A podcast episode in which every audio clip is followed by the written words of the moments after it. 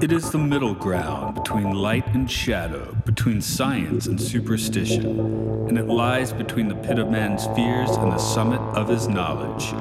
This is Time Enough Podcast.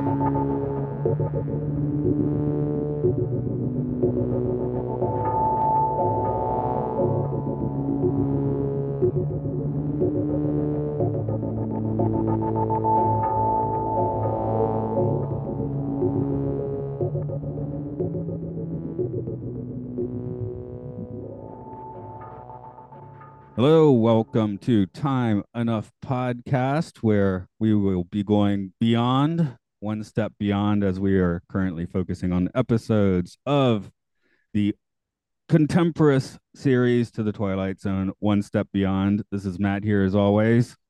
Coming back, Dorian Bowen, film archivist. This should be an interesting place for a film archivist to look, yes? Mm-hmm. Agreed um I, I, guess it's television so it's a little bit of a different thing but uh it's media.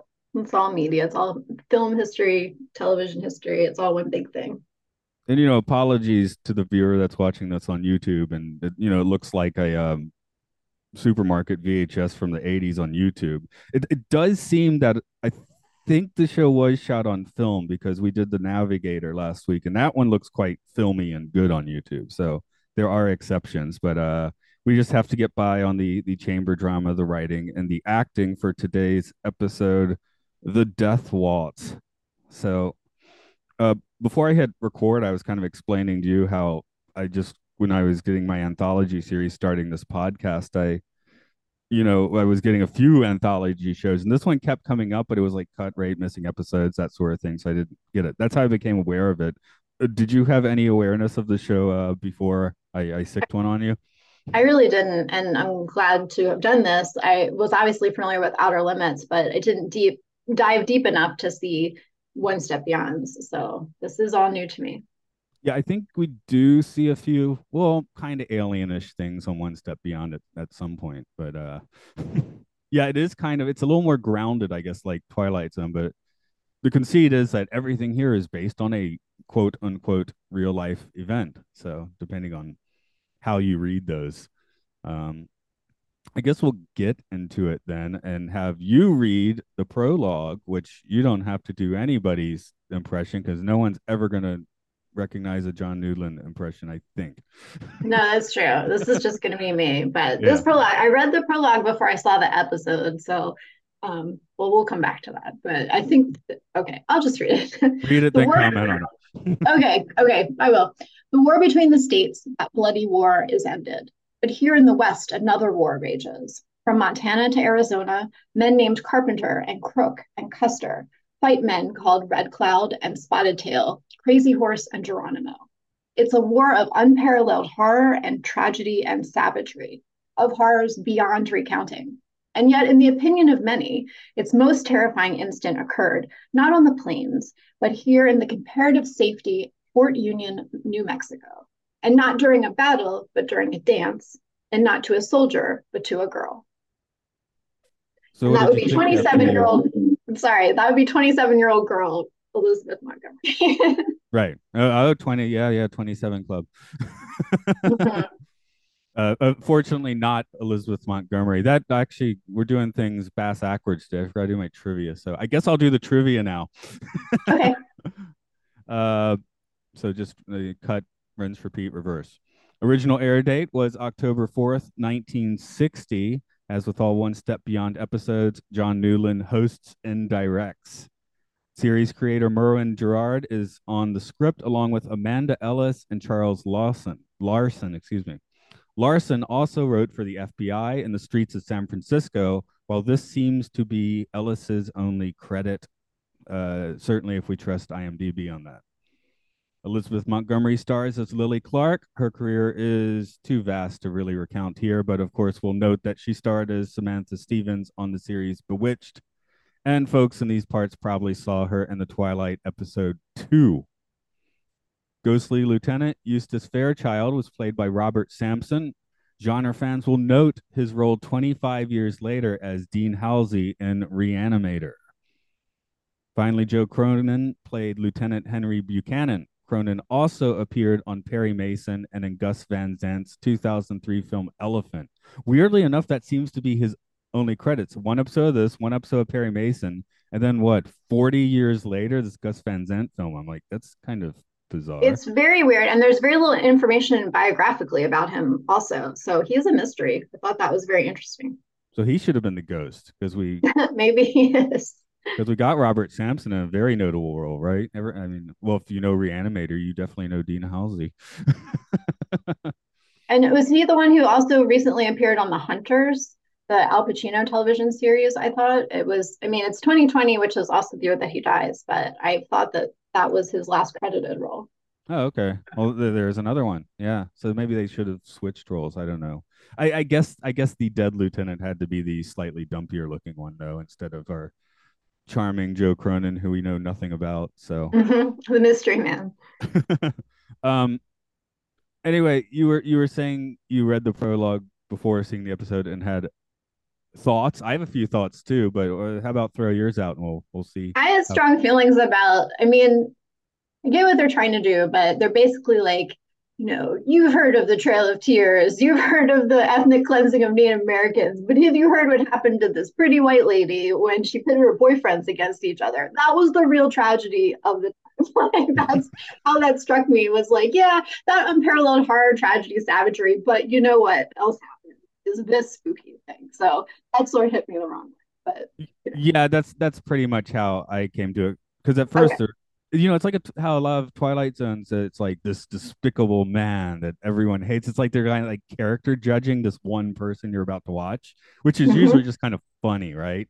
Whereas mm-hmm. this one, like you said, it invokes a Civil War. So I'm like, oh, this is going to be like a Civil War episode. Oh, okay, they're out in the West. It's like kind of like a Serenity thing, you know, the uh, the uh you know, post-war. No, no, not not really that either. And then they start mentioning Custer and, uh, and Red Cloud and, and Geronimo, and I'm like, oh, it's gonna have to do with that. Like, no, no, it's not really gonna have to do with that either. So, um, I don't know how how would you rewrite it? Yeah, it's not the best written intro. Uh, I was also complaining to you how many like and yet and not and not is mm-hmm. I don't know.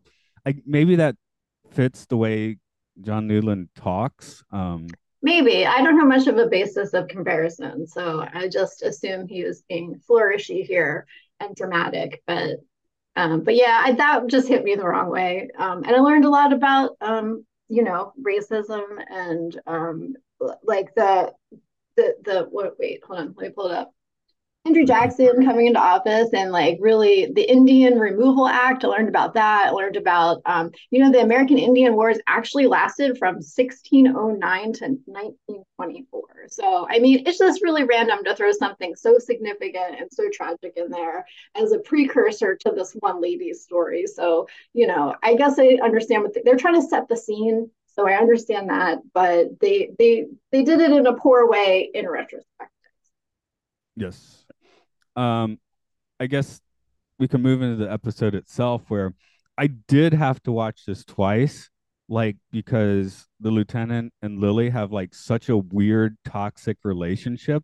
Like I just didn't like I didn't even pick up on it the first time because I was like, is he like creeping on her? Which I guess he kind of is. And at first I you know, I guess from a 2023 perspective, she's like, ooh, get away from me, you know? And um that you kind of just buy that, right? But well, I, don't know. In your notes, you said that she was kind of independent, but I do think she's vain and cruel because she's manipulative. Like she's sort of disposing of people, and so I didn't find her as sympathetic as a character. And although the Eustace, which is the only time I've ever heard that name, that's such an unusual name, right? Eustace.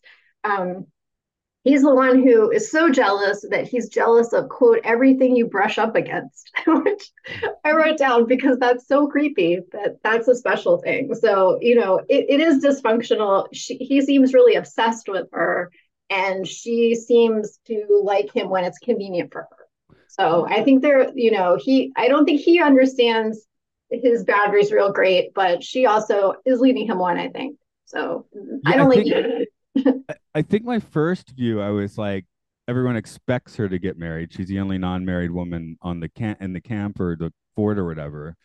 And well, she actually does want to hook up, I guess.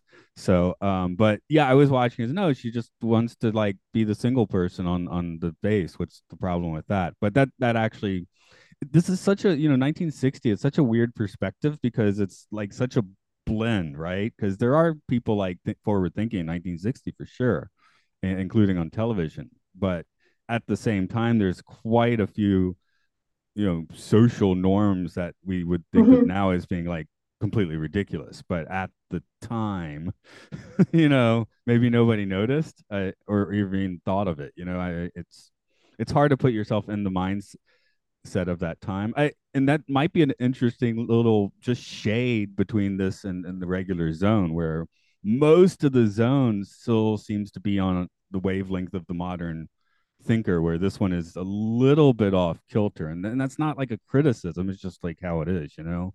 Um, but unless they were going for the time period and if during the civil war you're the only pretty lady that wasn't married and you're surrounded by men all the time then there could and you really are 27 then i guess there could be an expectation that that you would be serious and settle down and contribute to the cause by you know doing your wifely and motherly duties. So that that could also be implying that, that during the civil war that was a role that she was not yet fulfilling i also came into um this episode oh elizabeth with inclination elizabeth montgomery yeah great you know we, we like her right so i came in the episode predisposed to like her before yeah especially on the second view i mean she's great but you're like yeah this this girl's kind of terrible.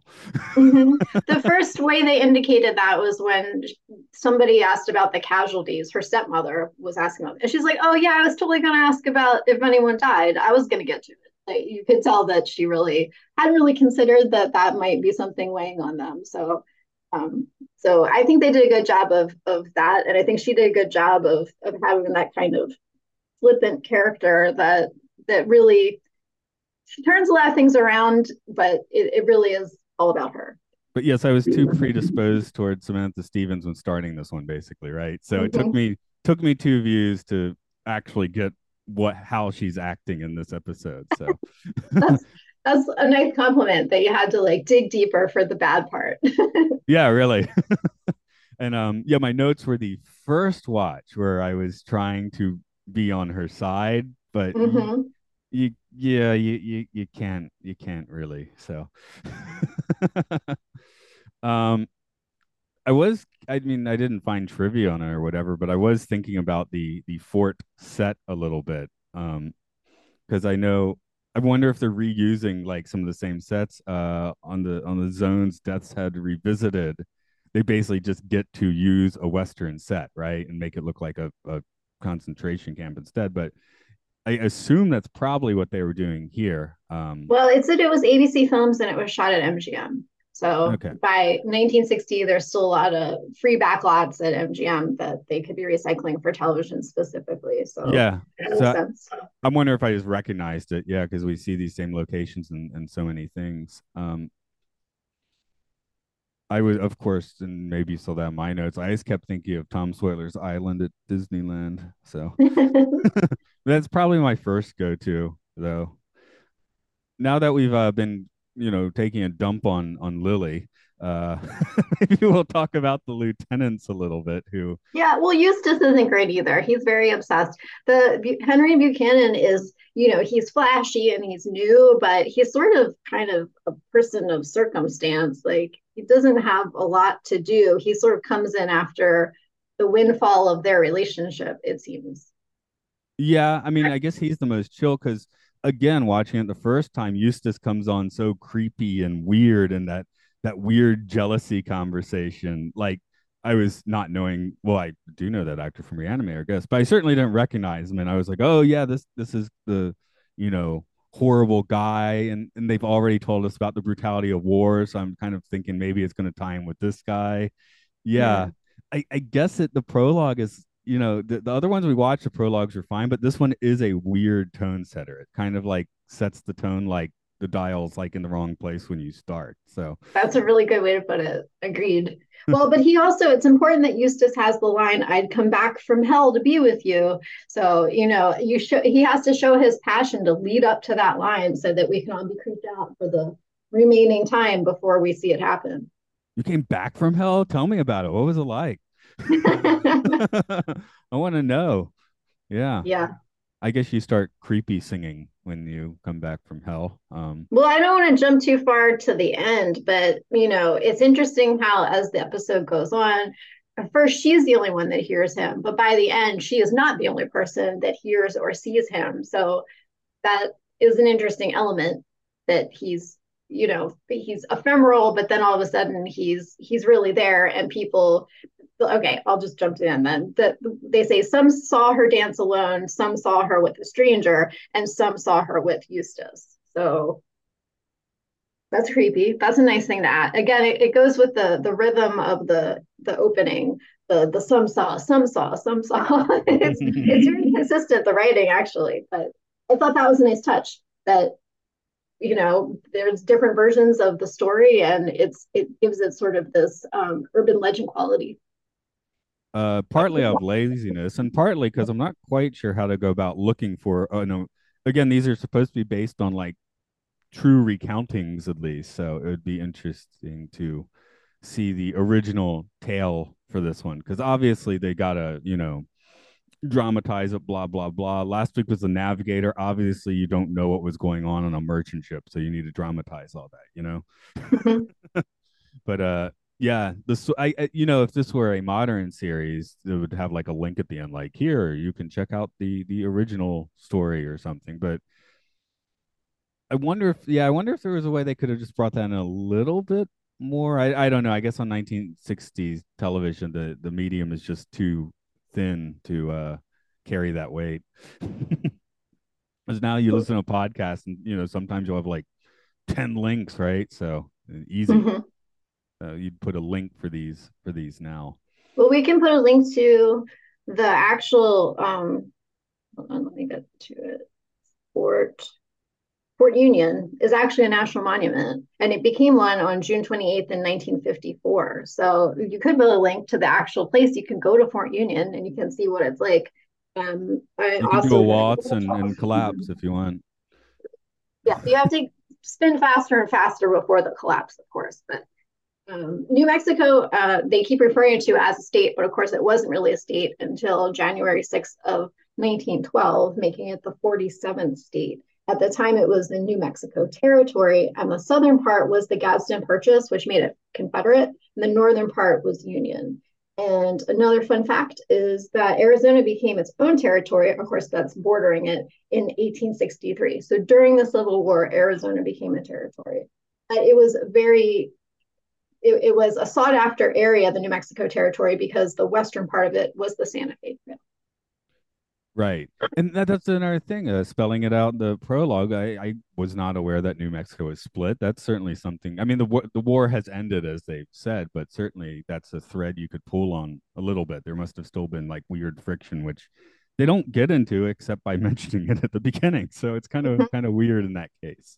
And they do mention the Apaches, which is accurate. So the Apaches territory at some, at one point was the Rockies, the Colorado Plateau, northern Mexico, Arizona, New Mexico, Texas. So a big swath of that area where they planted themselves inside at Fort Union would be Apache territory. So that like opening line where it was like 22 of them and three of us, or some horrifying comment like that. And then at the end, the massacre that flips around, they don't really say what those numbers were, but you know, when it's 22 to 3, everything's cool. But when they get ambushed, it's all bad and everyone's dead and everyone's right. And, well, I, I, guess that's a you know a confirmation bias, not. Well, it's a bias for sure. I guess not confirmation bias, but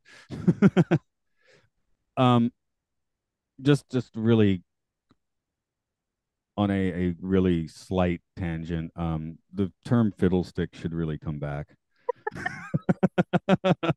I I mean, it begins with you. It's like go for it. Yeah, yeah. Oh, I also looked up Judas Priest because I was surprised to hear that, and I thought that was a much more recent euphemism, but that actually originated between 1910 and 1915. So that is a historically accurate. Well, it's not historically accurate for the Civil War era, so I guess I'm making that point. But in terms of 1960, it made sense. So that is an anachronism to have right. anybody express Judas Priest. yeah, the metal the metal band just kind of confused everyone. Uh, Civil War obsessed Bob Dylan did do a song about Judas Priest in 1968 or whatever. So, so that's was, a link. That's a link to put at the end of the. Oh, sure, sure. but um, who is it? Somebody and Judas Priest. I can't remember who the other person is. Um, cool song on this. It's on the John Wesley Harding album. Honestly, do I need a link that I think people can find that pretty easily. uh, here we have a ball with with waltzes, and ha- having been kind of spending some time in Muppet Land recently, I was really disappointed when we get to the ball. There weren't like a bunch of one liners, uh, which interesting was I think it's Don Don Evans maybe. Anyway, in the Muppet Show, they because it was a British production, regular Muppet writer Jerry Juhl had to basically pair up with a British uh, comedy writer for the first season. That comedy writer was the guy that did all the the at the ball stuff. So, which I've been seeing since, since I was three years old, right, or younger. So uh, I was just expecting weird comments, and and that did not did not happen. So. the Definitely. ball really was to the point. I mean, they showed up. There was one dance, and then everything went down. So. Oh, it was a great um, record scratch, right? As far as far as the band, you know, doesn't play anymore, which I guess that means the entire band at least uh, saw it. And yeah, I, I, think the most entertaining moment of the episode is him opening his mouth and making a, a ghostly waltz uh, come out of his mouth because that that was just bizarre. I like that. would have been fine if he didn't start creepily supernaturally singing that waltz is is my my personal note there so. Oh, it's a little creepy that he showed up. He looked very confident and happy about it too.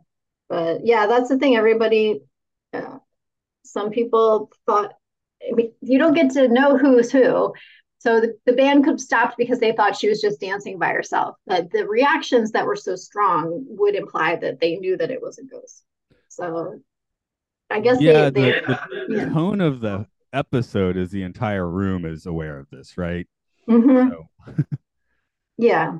So maybe, well, I don't know. So then that doesn't really match up with action, but you know, it, well, it the, suits it with that intro. So why should we expect the epilogue to match up either if the prologue didn't? Which I mean, you know, he directed the thing too, so you think he might have caught that. So, which did not happen in the other ones we watched. At least we didn't catch it like like this one. Good episode, but yeah, yeah, there there are some flaws on the prologue epilogue fitting with the episode itself, uh, for sure. So, but the episode ties nicely together. She gets her comeuppance for being.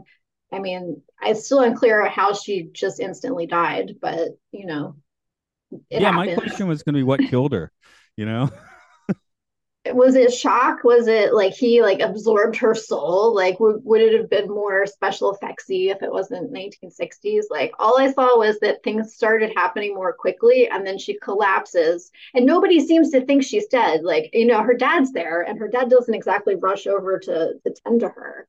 Everyone's sort of spooked out by the fact that he was there and she just lays on the floor and everyone kind of comes over and leans over and looks at her. But then then we find out that she was dead. So it was a vague. What's better in Twilight Zone episodes like the fever where everyone looks over the dead body and then just walks away, leaving the dead body in the middle of the street, which I think has happened a few times on that show. so hey, we can we can we can comment about, you know, nitpick on anything, right? So mm-hmm. but, but did... it was enjoyable. I did like the episode. That's true. We don't want to get too nitpicky, but it was it was a fun supernatural experience. Yes. Um she did def she definitely flopped to the floor pretty hard. So I guess I was kind of seeing like the music was consuming her soul. He just come back from hell, so you know, he's probably capable of doing some some gnarly things. And ghost murder, I mean, geez, I don't we always hear about getting scared by ghosts and maybe accidentally killing ourselves after seeing the ghost, I guess, but I can't mm-hmm. think of mm-hmm. too many cases of like the ghost is going to straight up murder you. Uh, yeah, and you know, it starts when she's asleep and it's almost 4 a.m. and she hears his voice, and then she doesn't believe that he's dead, and then she's right to not believe he's dead, or he is dead, but she's right to know that he's not gone. So, and everyone else gets to know as well. So, but it certainly would have been better if he if he was gone. So, but he said he'd come back. Yeah, like he kept no all his promises. he may be a creep, but he is an honest creep. Obsession knows no bounds, not even death. Yes. Uh, do you want to throw out any other big concepts or, or observations with this episode? Big concepts or observations. I think I got my my facts in there about the New Mexico territory. I thought that was pretty cool, and um, and the Apaches. I'll throw out a weird legislative fact that I learned when learning about um, the American Indian Wars, and that is that the very first law that the United States created that discussed citizenship by naturalization was the Naturalization Act of 1790. And that's when they said that free white persons of good character were the only citizens of the country. So, you know, I was trying to make a timeline of, of, of, racism, and it starts with the American Indian Wars in 1609. And then we've got that, which establishes who can be a citizen. And then from there, then there's the active removal and mass murder, relocation of not just the Native Americans, but many others. But that you know so i was trying to build up to what had been happening in the country since since the civil war. And then of course after the civil war there were a lot of relocations of the navajos and it just goes on and on until the 1900s um, where it goes on less implicit or more sorry explicitly uh, you know relocation and and more latent racism occurring of course in the 20th century. But the the murder years are from 1600s to the early 1900s and so you know, just because I had to read that intro, I just throw out that there's a lot of really interesting information about uh, where the Native Americans were during all of these centuries and during the Civil War, before and after, and its own history of of those people is very interesting. And that comes after the pestilence years, doesn't it? I mean, keep in mind that genocide had already happened. Like 80% of the native populations were gone before we showed up to you know knock out another 10 or more percent because uh there's tales of explorers going through what is now ohio being like it's like a garden because it was. Just nobody lived there anymore you know? So uh, um yeah i mean i imagine you know word of you said 1609 for the ones in the you know states area but I imagine some kind of word of uh, Cortez and, and his adventures had already come up from Mexico and that sort of thing. So mm-hmm. it's uh, yeah, some gnarly stuff going on in the Americas. Yeah, absolutely. So that was actually my biggest takeaway from this episode was going down this rabbit hole, learning a little bit more about those timelines and and placing this, you know, tragic story of this white lady, you know, with the perspective of, of what else they were comparing it to. So yeah, because we, we, don't see we yeah we see zero Apache. Yeah, it's just all it's all off screen Shakespeare style, right? I guess that's style. better in a way. I mean, okay, I would, point. Right, that, that's sort of a saving grace, I would say, is that we didn't have to to go through um, red face and and some. They would have cast atrocious. Eastern Europeans probably perhaps. so, so yes. But no, I don't want to say I didn't like this episode. I liked very much, but you know, that's what's fun about coming back to things like this with a modern lens is, you know, learning more and, and learning deeper than the first time around. Let's so do some, let's do some questions on this episode. The first being uh, who in this episode takes a step beyond, slightly rephrased.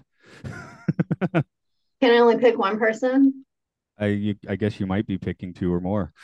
Go for this is this is an open question. It's meant to be you can respond to it however you want. Okay, well this is easy. Obviously Eustace literally made this stuff and, and you can argue that Lily did also, but Eustace went one step beyond before anybody else did. So he is the winner of the, the stepping beyond. I assume Lily had the weirder experience though, being haunted and then um dance floor murdered or or at least massively fainting. I mean, it was, it's called Death Waltz. I'm just going to assume that she's dead at the end. they said she was dead. Oh yeah, they said she's dead at the end. Yeah, you're just on screen. Nobody really reacts much. I guess it's pretty right. surprising. You see a ghost, ghost dances, does creepy supernatural music, girl dies. You'd be there for a second, probably like, wait, what? Huh? That's. Mm-hmm. I guess that's actually not completely unrealistic. No, um, she collapses first. So probably people thought that she just fainted from the weirdness, but then they confirmed that she had. Yeah. Whereas the the lieutenant probably uh, the lieutenant probably had like a weirder experience so that we just didn't see on screen because he went to hell and and back. then and then back. Yeah, he got he went to hell and got out of hell. So Although, um, if she was hearing him the whole time, so he died three hours before they got back to camp, and she just heard him about 20 minutes before. So, I mean, but I guess time's relative and time's meaningless. So, yes, he could have already gone and come back in what we perceived as the two hours, or what the story perceived as two hours. Um, or she could he could have been talking to her immediately after he died, and you know, what is time? Nothing. Actually, relative. when I was watching again, they say the dance on Saturdays. I I feel like the dance was actually like a few days, possibly a few days later. From his when death? when he gets the news, when she gets the news, it's like, yeah, it's been three or four hours, right? So, but the appearance, so maybe Oh, you're actually, right. I You're think she might be haunted for like a few days by this. Okay, So, and that's cool. And then this brings up the trivia on IMDb, which I'm going to read because I still don't understand it and I don't know if it's true because it's sort of okay. It says on most video versions, there is a scene missing right before the final dance scene filmed in the general store. Okay, that's the first sentence. And the second sentence is this scene takes place in Lily's bedroom with the ghost Eustace appearing in her room. So does that mean that she he appears in the room and then they have this like flashback to the general store? I think that fact is confusing, but if they are implying that there was an additional encounter that occurred before he shows up at the camp, so if that's the cutscene, then that makes not more sense, but it it sort of as the impact of her death, seeing him for the first time only at the dance. You see what I yeah, mean? I think that is a good one to cut. Actually, I mean, if you're gonna, it, it's the more effective that way. So, It's more effective for her to actually see him for the first time when everyone else does, as opposed to like hearing him is one thing, but actually seeing him is the is the climactic error, I guess. yes. Um, yeah, okay, that's interesting. But Do it, that fact is written a little weird, so I wasn't sure if that was true because you know it says it's in two different places. Is it in the general store? Is it in her room? Is it somehow both? Maybe it was just a just written. maybe she lives in the general store? I don't know. well, they had that beautiful set already built, so you might as well go back to it. That's the most elaborate set in the story, I'm pretty sure. Yeah, it seems it was MGM's uh, as you were saying hmm earlier. I don't remember that was on or off air, but yeah. um, do these people deserve their strange fates? I, I guess Lily, we we've already soured on, but I don't know. D- death is always kind of a heavy trip, man. I don't think she necessarily deserved to die for being uh someone you'd have a toxic relationship with. Yeah, I agree. It's that is a little harsh of a sentence, but I think it is about it's about her betrayal and about her leading him on. So he was ready to do the till death do us part, or not really. Just kidding. I'm here too. Um, and and she was very frivolous about it. So I think that's part of the tragic part is that he he was all sincere. Well, okay, he was obsession, but a sincere obsession. And she was like, "Yeah, sure, just you know, go out there, maybe die, get a higher ranking, and then then we'll get married." You know, she just sort of was leading him on. So I I guess he don't just mixed up till death do us part with um with I'll drag you to hell. So that's I guess that's the case there. Um Unless yeah, that isn't where he went. I mean, he was being maybe that was hyperbolic and he he lived a good life and he was just coming back to get her. But that's part of the spooky part is where did he go and where is she going and where are we all going, you know. did he live a good life? He was out there killing Apaches. That's a really important part. You're right I was gonna guess say he deserved it because he's going on uh you know posse missions, right? I guess it's not a posse because they're military, but yeah, this this goes back to the Nazi thing, right? You're just he's just doing his duty, but does that mean that he is an okay person because he was following orders? So yeah, good point. Maybe he's not. Maybe he is the villain as well. although he wasn't Um, supposed to be there that day. It wasn't and her manipulations. exactly. That's but yeah. he'd been on previous patrols, so it's not like he had run it before. Yeah. So was was his blood on her hands because of that or is that part of it? Like he's coming back because she's the one response. She she created the machinations for his demise. Yeah, so I think he's way more deserving of a horrible fate because he's out there killing humans, where she's just being, you know, uh, having high school relationships at age 27. That's a really excellent point. You're right. I overlooked the whole murder thing. Um, yeah, I I was looking at his sincerity as you know toward her, but that is absolutely not the totality of his character. But again, even that's creepy with that whole jealousy stuff at the beginning. So I'm not even like personally even willing to. I, I don't like him. I think is. like I think that's what we're getting at. Everything you brush up against, man, I'm going to remember that as really a, a new threshold of creepy to be jealous of anything you brush up against. I just can't. That is the best writing in this episode. Because I guess they're are they even? Tr- I guess maybe that's actually a plus to this episode. It's really hard to see who they're painting as our protagonist or who you're really supposed to uh, sympathize with. It's it's left super vague through the whole episode, which I kind of makes it work better. I think. Yeah, you're right. It does. That's a really good point. That that that ambiguity is important. I guess you know Buchanan is pretty aimless um, but again, he is a soldier, and you know the colonel is sort of this like friendly papa figure, but he is in charge of all the murder as part of his job. So, so yeah, you know, and the maybe the stepmom who comes on, you know, she, she says to her being she's like a an evil stepmother in the storybooks, which is an exaggeration. Um, oh, but oh, I have another fun fact. Actually, that lady. Let me look up who that is. The person who plays the stepmother. I was looking at her IMDb. That is oh no, I lost it. Where's the page? Do you have do you have that pulled up? Uh, this uh, specific me... episode, what her name is. Uh, hold on. I think I'm pretty close to that. Uh, Bernice Clark is a character. Katie Stevens is yes, actor. Stevens. Look at her filmography, and you'll notice that she was an actress when she was two, and then she oh. came back when she was like 20. Child. so star. she was a yeah. baby actress. Yeah, isn't that fun? I mean, I don't. It was only a couple, couple films, so I don't know if if at two you're really an actress yet.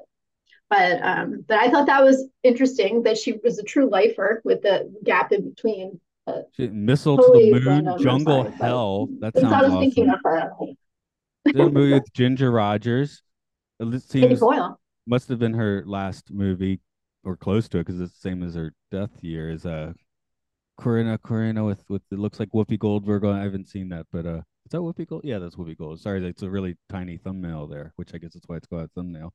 Um, yeah, I, I got slightly lazy doing my trivia, I guess, and did not get that far down the cast list. But um, how trippy is this episode on the tripometer? Zero is not trippy. Five is very trippy. Where would you like to place this one? I'm gonna put this at a four point four. Oh, you're going pretty high. Okay. You, yeah.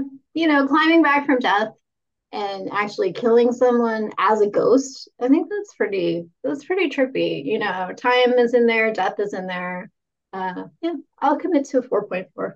They would have to have shown me him in hell for me to commit to that that triple score.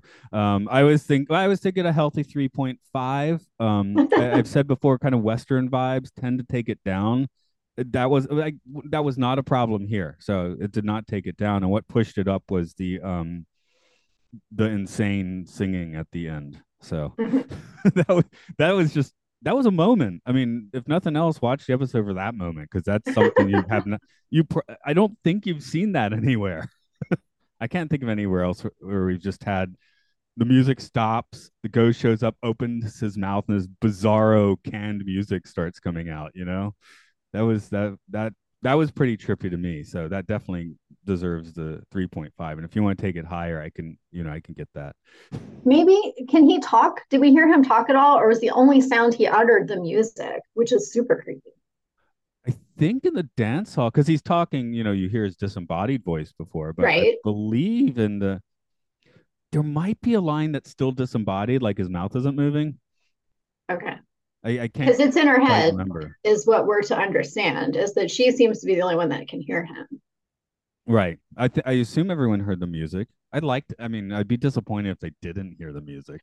So the looks on their faces said that they were traumatized enough by whatever was going on. So likely they did hear it come out of him. Well, or just the sheer sight of him. It.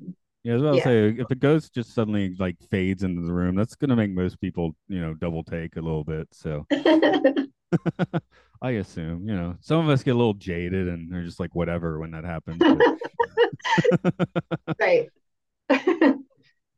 Ghostbuster wouldn't care. They'd be like, whatever. oh, their work's cut out for them. There's some ghosts that murder, but some of them are more like demons. So, yeah, that's how we get into puppets and ventriloquist dummies and like really super terrifying things, according to me. So, yeah, yeah. let's not let's not get into all that. Okay, not not a Slimer fan. Okay. oh, I do like Slimer, but he is he really a demon? I mean, I'm talking like dead silence or whatever those creepy ventriloquist dummy movies are that are super scary. Oh, okay. So Slimer's was, lovable. My brain was just sticking in Ghostbusters territory. I also quite liked in the 2016 one the um the the demon ghost that just rides around on um what's her name's head for a while at the concert. I only saw that once, but I know what you mean. Yes. Yeah. It's Les Leslie. What is her name? Uh, Leslie Jones. Is that it? Yes. Yes. Okay. I think so. Sorry, think my so. brain was just rupturing and it was disturbing me. I couldn't remember her name off the top of my head, but uh, I think that's right. Yes. Okay. Um, got a final thought on this one? No, but I have promotional information this time as opposed to the last times you've asked me if I had anything to promote. And I was like, no, I haven't been doing anything, but I do this time. You're doing so whenever something. you're whenever you're ready for that. Sure, go for it. Okay. Well, since I didn't, I neglected to do this when we did two, the Twilight Zone episode. Um, if anyone's interested in learning more about Elizabeth Montgomery's father, Robert Montgomery, who was a movie star in the 30s and 40s, I have some research to share um, on well, let's see. On Twitter, I do have, if you're into like stories and facts and research, and uh, I've also been um, mentioning when TCM is airing some of his lesser aired films lately, then you can go to Twitter and the handle is at More Montgomery. And if you go over to Pinterest, I have something called Ephemeral Robert Montgomery, which is a digital archive.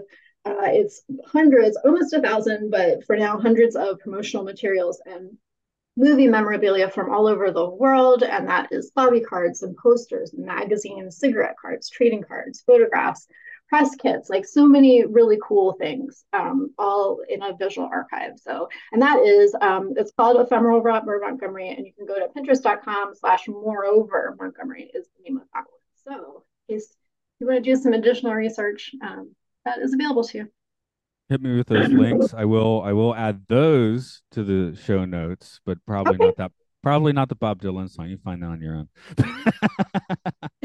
I mean, it would be great to put that in there to see if someone could really listen to the whole episode to know what that was referencing. But you know, up to you.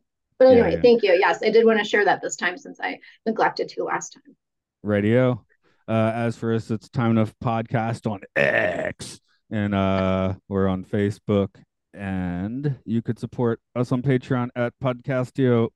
Podcastio is where we do lots of other podcasts, but I won't get into all of that because uh, we are also suggesting that you go support the SGA uh, WGA strikes, which is why we're doing one step beyond. I can talk about whatever I want. That's why I keep throwing out the Twilight Zone name, uh, Twilight Zone name a little bit, but but we're trying to show a, a touch of solidarity for uh, a nasty labor situation, which kind of mirrors a lot of labor situations in America. And I would say a lot of the gripes they have, not the AI one, but a lot of the other ones are why I work in Japan and not America. I get it. Okay. Uh, let's. Uh, I don't like dancing. I think I'm safe from a death waltz. I'm I'm good to go. yeah, I don't actually know how to dance, so Although waltz seems like the first one I would learn, so actually, it's dude, possible. I kind of know how to waltz. I, I actually, to be honest, I yeah, I was in a dance class once. I technically might know how to waltz, but I also learned how to swig dance a little bit. I remember um once uh, uh, throwing a female manager into a wall because we were swing dancing and I didn't do it right. So no, I've not seen a professional do any wall slamming, so that might need some brushing up. I definitely wasn't a professional, and this was in a bar in Maine, and everyone had already had a few beers. So that's how it happens.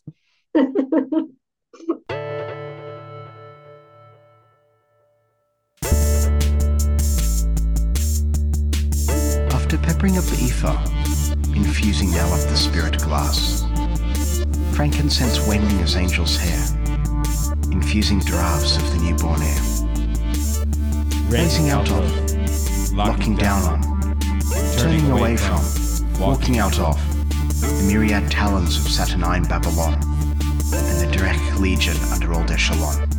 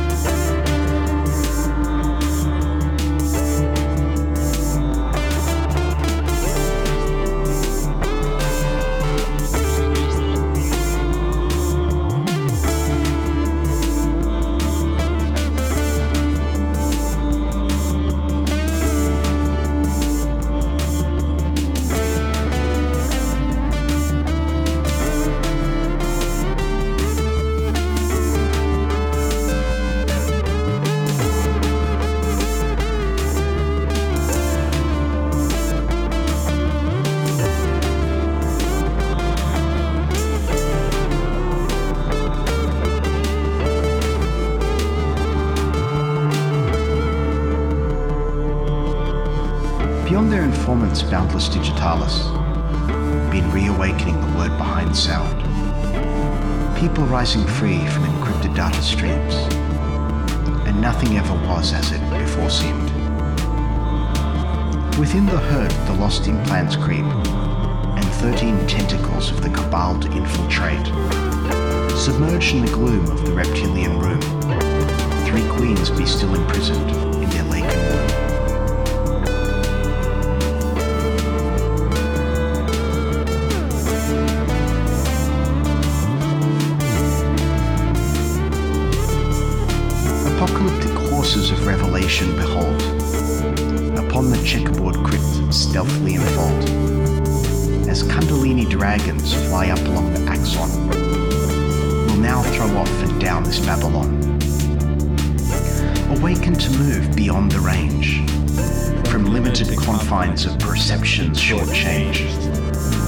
Find the one thing that is truly real,